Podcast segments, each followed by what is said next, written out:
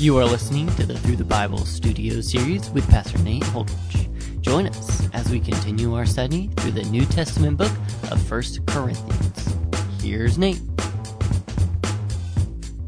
If the body of Christ is going to be multicultural, multi generational, including all races, cultures, classes, married people and single people, if if that is a vision for the church, if in the church there will be former Muslims and Hindus and atheists and men and women and young and old, people of every political persuasion from all geographies, uh, some married, some not. If the church is to consist of all of these people gathering together in the worship and the honor of Jesus Christ, then there must be love. Love must be present. And there must be times where a believer lays down their own preferences for the sake of the love of others in the body of Christ. Now, in the church in Corinth, the big subject that would illustrate this principle was the subject of the possibility of eating meat that had been offered to idols. That's why Paul says in verse 1 Now concerning food offered to idols, we know that, quote, all of us possess knowledge. This knowledge, Paul says, puffs up, but love builds up. You see, in Corinth, meat was a rarity any meat that they did consume would likely have come from the pagan temples because they would offer the Romans and Greeks sacrifices to their gods. They would give their gods the less desirable portions, take the better portions to the marketplace or to the priests who would either eat the meat or host a banquet, which was sort of an ancient version of our modern restaurant. And Corinthians, Corinthian believers were wondering, are we allowed to buy that meat? Are we allowed to eat that meat in a friend's home? Are we allowed to go to one of those banquets to eat meat? And in asking that question, there were some who had knowledge. What knowledge did they have? Well, the knowledge that they had apparently was that the idols were nothing. And we'll see that as we move through this passage. That knowledge that the idols are nothing uh, and that they weren't engaging in idolatry to eat that meat, that knowledge could, Paul says, puff up. But it is love that builds up. The basic principle here is that love is superior to knowledge. Now, that doesn't mean that we're called to be a people who are mindless it just simply means that in the midst of all of that knowledge, if our knowledge does not have love, as we're going to see later on in this letter, then it is of no value to the people in our lives. No, Jesus said in John 13:35, "By this all people will know that you are my disciples if you have love for one another." Now Paul goes on in verse 2 to say if anyone imagines that he knows something, he does not yet know as he ought to know. But if anyone loves God, he is known by God. In other words, when Paul says in verse 2, he does not yet know as he ought to know, what he means is, with the knowledge of God and his ways should come humility because we know so little of God and his ways. I mean, you, I'm sure, have some area of expertise. And as is often the case, in an area of expertise, many times people who are expert realize how little they know. My area or my field is to know Scripture. And as the years have ticked by, I've come to the conclusion that I barely know anything that there is to know. There's so much left for me to discover about God's Word. You see, when you know something, there should be this humility that is fostered. knowledge of liberty, according to Paul, is only one half of the equation. Love is the second half. And so Paul says if anyone loves God, he is known by God. This means that the answer is to love God. You know, if if if a person loves God, then then they will not harm God's children is the idea. And so Paul is preparing them for the exhortation that he'll encourage them at times to lay down their rights for one another. Therefore, Paul continues in verse 4 As to the eating of food offered to idols, we know that an idol has no real existence, and that there is no God but one. For although there may be so called gods in heaven or on earth, as indeed there are many gods and many lords, yet for us there is one God, the Father, from whom are all things, and for whom we exist, and one Lord, Jesus Christ, through whom are all things, and through whom we exist. Here, Paul confirms that though people might believe in a plurality of gods, in truth, there is only one God. Now, looking back at the Bible, it's often thought that the first polytheist was Nimrod, way back in Genesis chapter 10 and 11. And that when you get to Genesis chapter 12, polytheism was rampant throughout the world, but that it was Abraham who discovered that there is one God, as Paul mentions in this section. Uh, early Christians actually came to be referred to as atheists, not because they did not believe in God, but because they did not believe in a plurality of gods, which was the popular sentiment at the time. And so they, they were considered atheists by people who were worshiping a multitude of deities. And so Paul here clears the air. Only God is real. Idols, he says, are just a hunk of metal, so to speak, or wood or stone. Idolatry is something, but an idol is nothing, is the concept. he says, verse 4, we know that an idol has no real existence, and only God is real. Now, in saying this, Paul says some beautiful things about the Lord. He says in verse 6, from whom are all things and for whom we exist. That is a line that Paul speaks about the Father. We're from him and for him. But then in verse 6, he also mentions the Son. He says, through whom are all things and through whom we exist. So the Father, according to Paul, is the source of all creation, and Jesus' power brought creation into existence. The creation came from the Father through the Son. Additionally, we learn that Christians live for God and have the power to do so through the Son. For God is how we live, but through the power of the Son. This is beautiful. Some Trinitarian doctrine in the midst of a passage affirming the presence of only one God. However, verse 7, not all possess this knowledge, but some, through former association with idols, eat food as really offered to an idol, and their conscience, being weak, is defiled.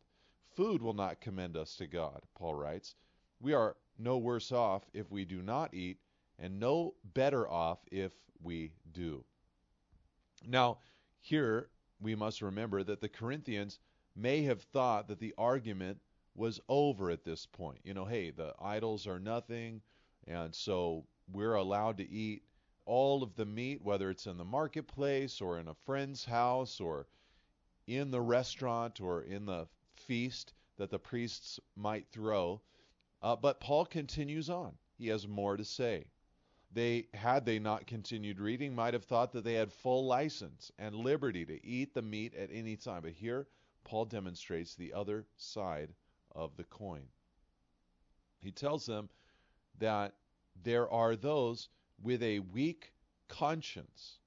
You know, those without the proper understanding concerning idols. And with that weak conscience, they would be, he says, defiled if they ate. So Paul's conclusion was that some could eat and not be in sin, while others would be in sin if they ate.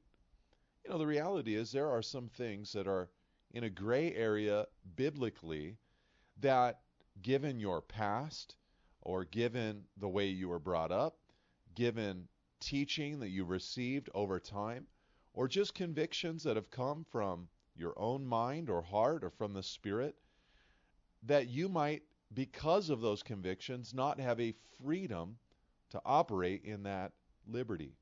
Now, for you, it would be sin.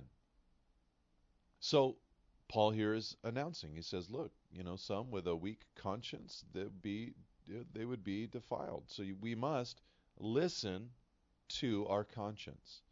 Paul said in Romans 14 verse 23, which is sort of a parallel passage, all of Romans 14 on 1 Corinthians 8 through 10.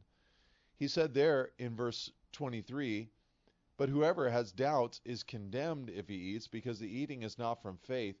For whatever does not proceed from faith is sin. So there's a person there who he's eating, he's received the teaching that the idol is nothing and that the meat is, you know, free for him to eat.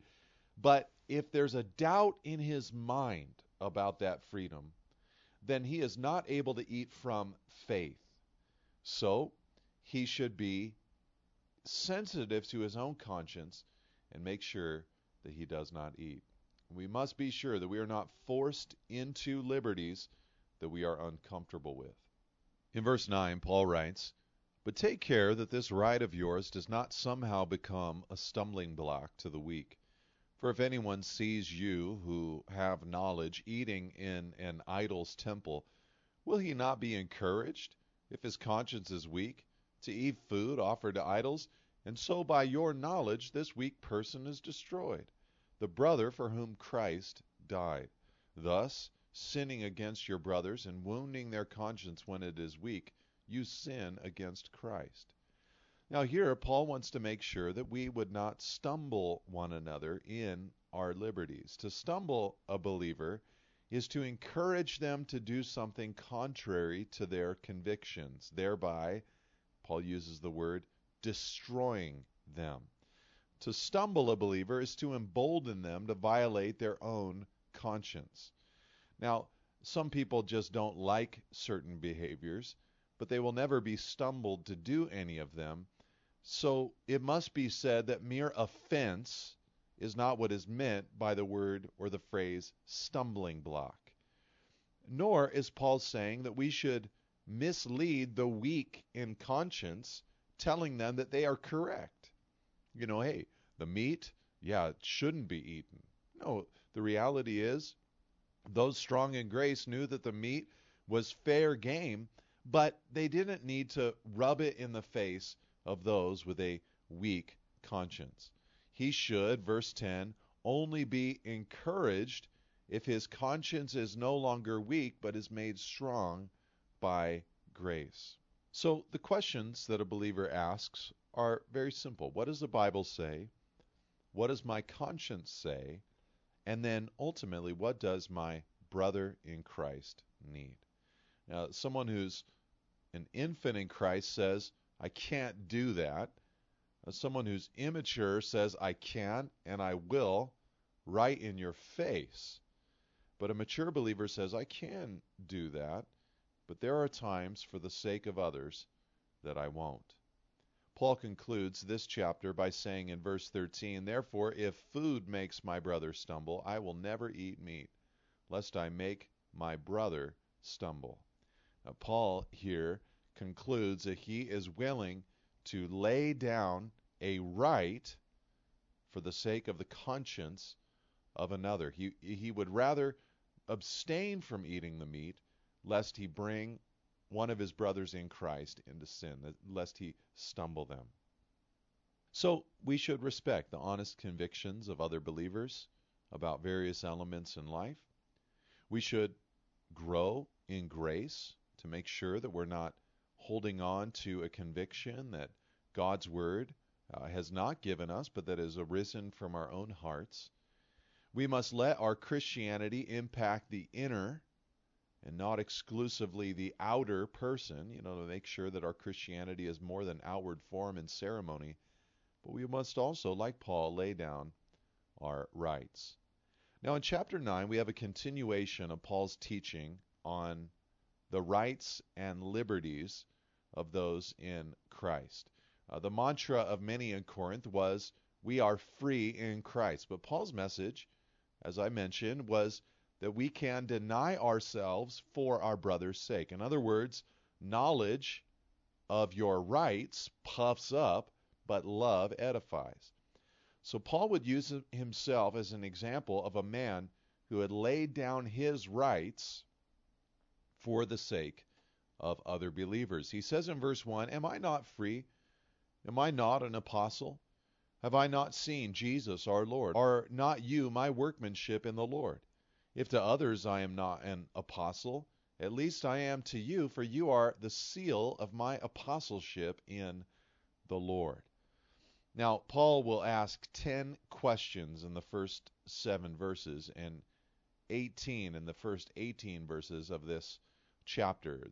It, the whole chapter has the tone of a defense. He is he is defending himself. There's going to be courtroom language that is mentioned here. And his first question is, Am I not free? You know, like the Corinthians, Paul had liberties. He just explained that he would, if it would help a believer, a brother in Christ, he would lay down his right to meat. But Paul now shows them that he had laid down a very significant right, and it was his right to financial compensation for the work of the ministry that he had performed.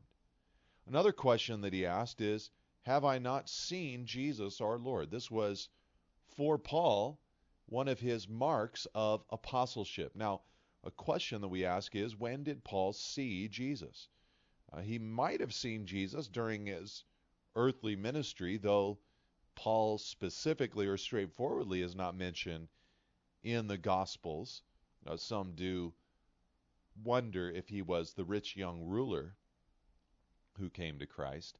But we do know that he encountered Jesus on the road to Damascus when he was converted. He speaks of himself in 1 Corinthians 15, verse 8, as an eyewitness of Jesus, one born out of due time. So, you know, he's announcing, look, I'm an apostle, I've seen Jesus.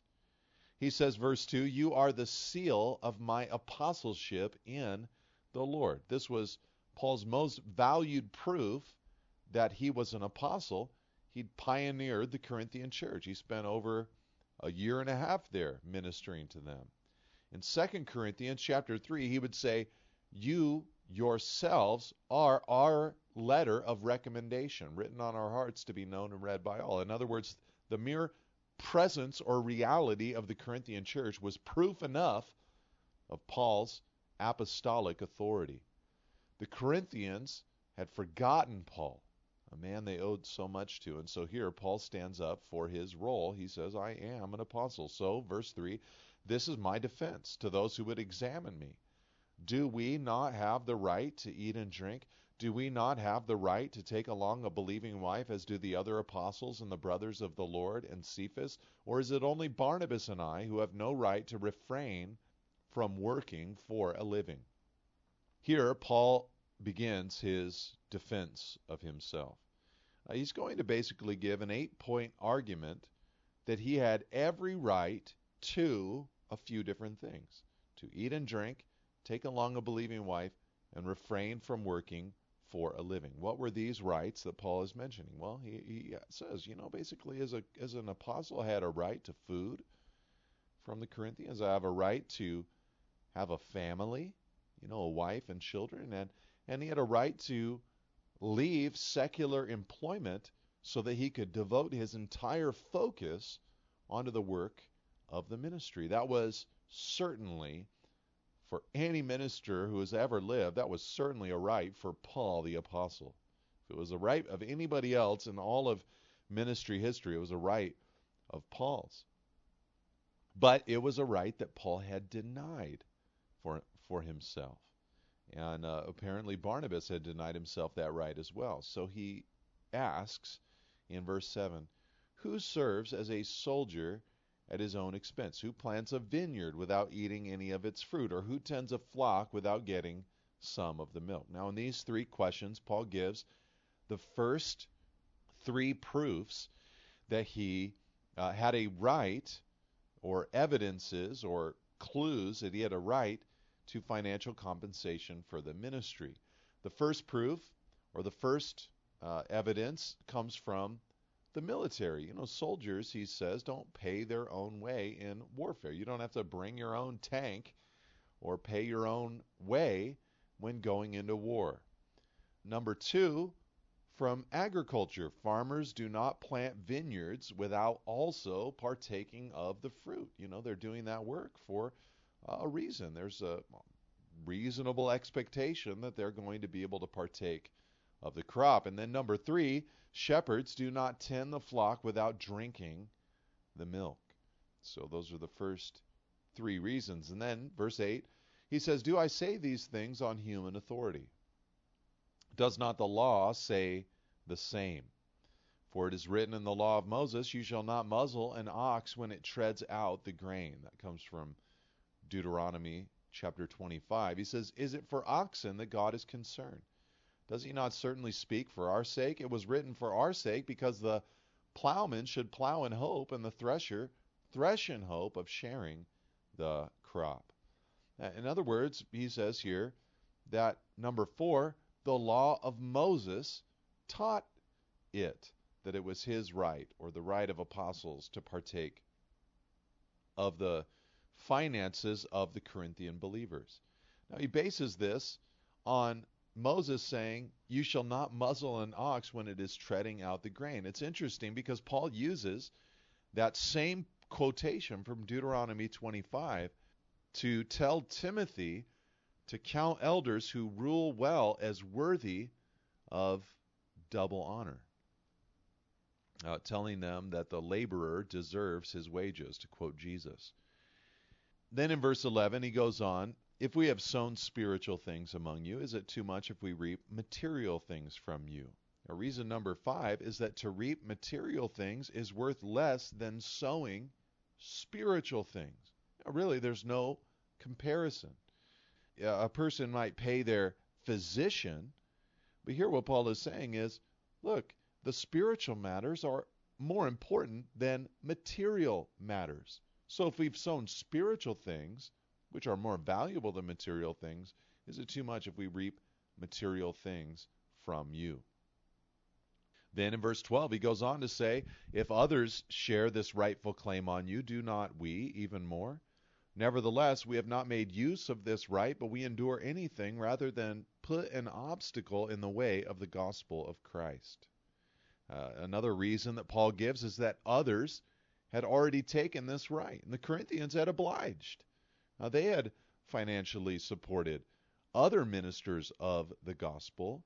Uh, others had received that right, uh, but Paul had not taken it. Do you not know, verse 13, that those who are employed in the temple service get their food from the temple, and those who serve at the altar share in the sacrificial offerings? And finally, we have this reason the Old Testament priesthood Paul announces here, got their food from their work.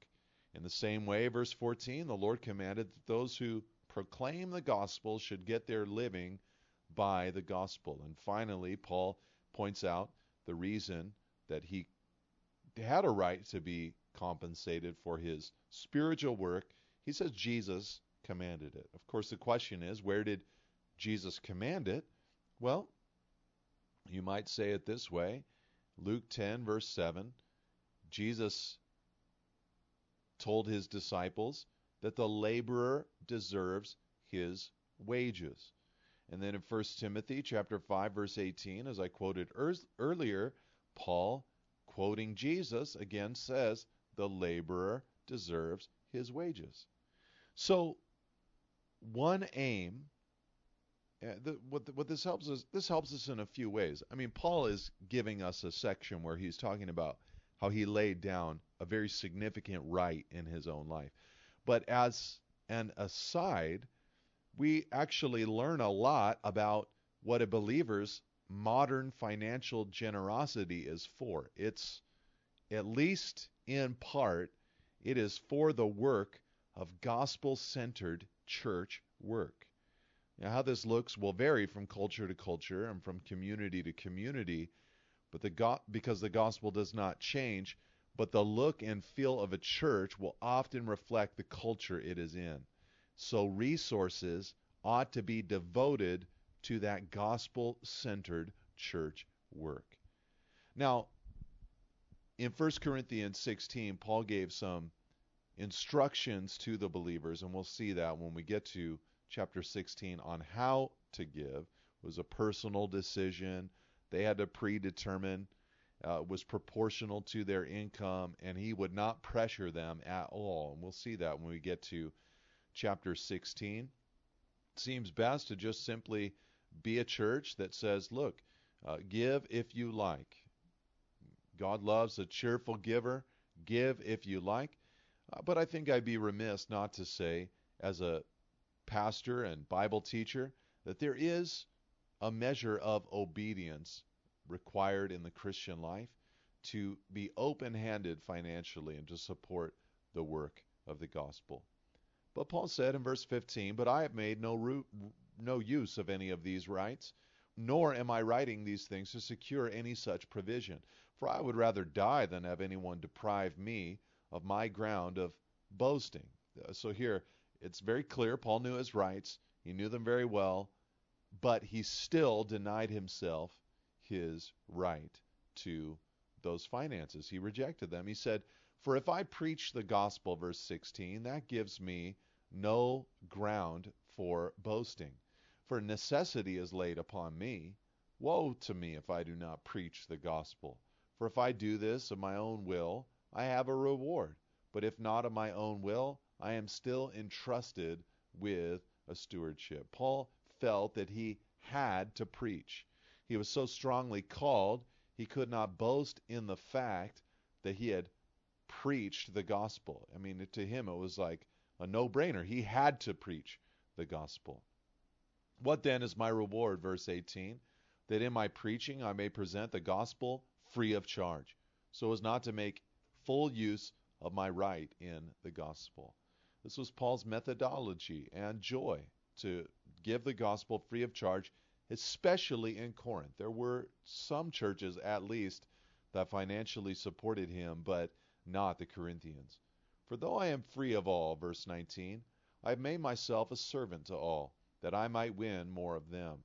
To the Jews I became a Jew, in order to win Jews. To those under the law I became as one under the law, though not being myself under the law, that I may win those under the law. To those outside the law, I became as one outside the law, not being outside the law of God, but under the law of Christ, that I might win those outside the law. To the weak, I became weak, that I might win the weak. I become all things to all people, that by all means I might save some.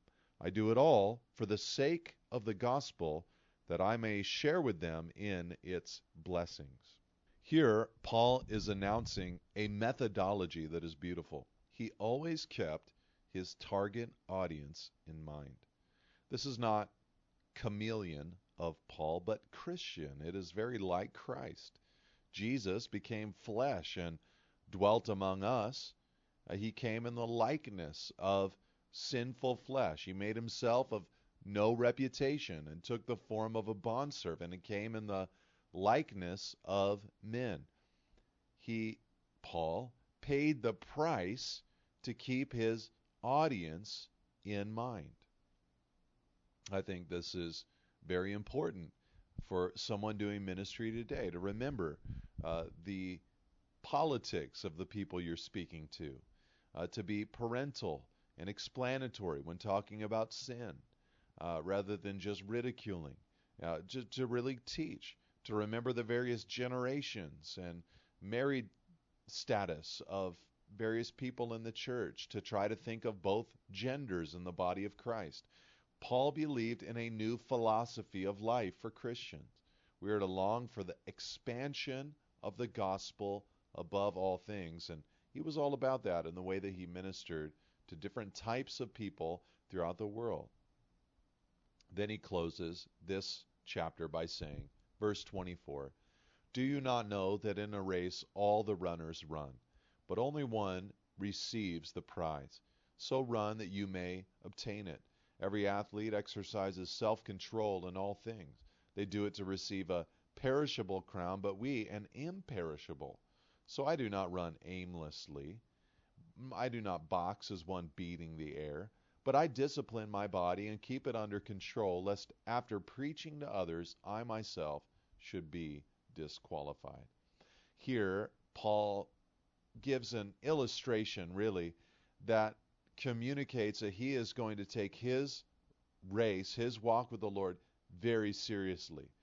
And his concern is that he would be disqualified. And when we get to chapter 10, we're going to think more broadly, more deeply about that disqualification. He's going to use the people of Israel and as an example of believers who had allowed disqualification to come into their lives. But Paul was looking for the reward. He wanted to win the prize. He was not aimless in his Christianity, but ran with self control and discipline, lest he be disqualified. He was not worried about his salvation, but what he wanted to hear was, Well done, good and faithful servant. Enter in to the joy of the Lord. God bless you. Thank you for listening. For additional resources and teachings, or to contact us, please visit us at nateholdridge.com.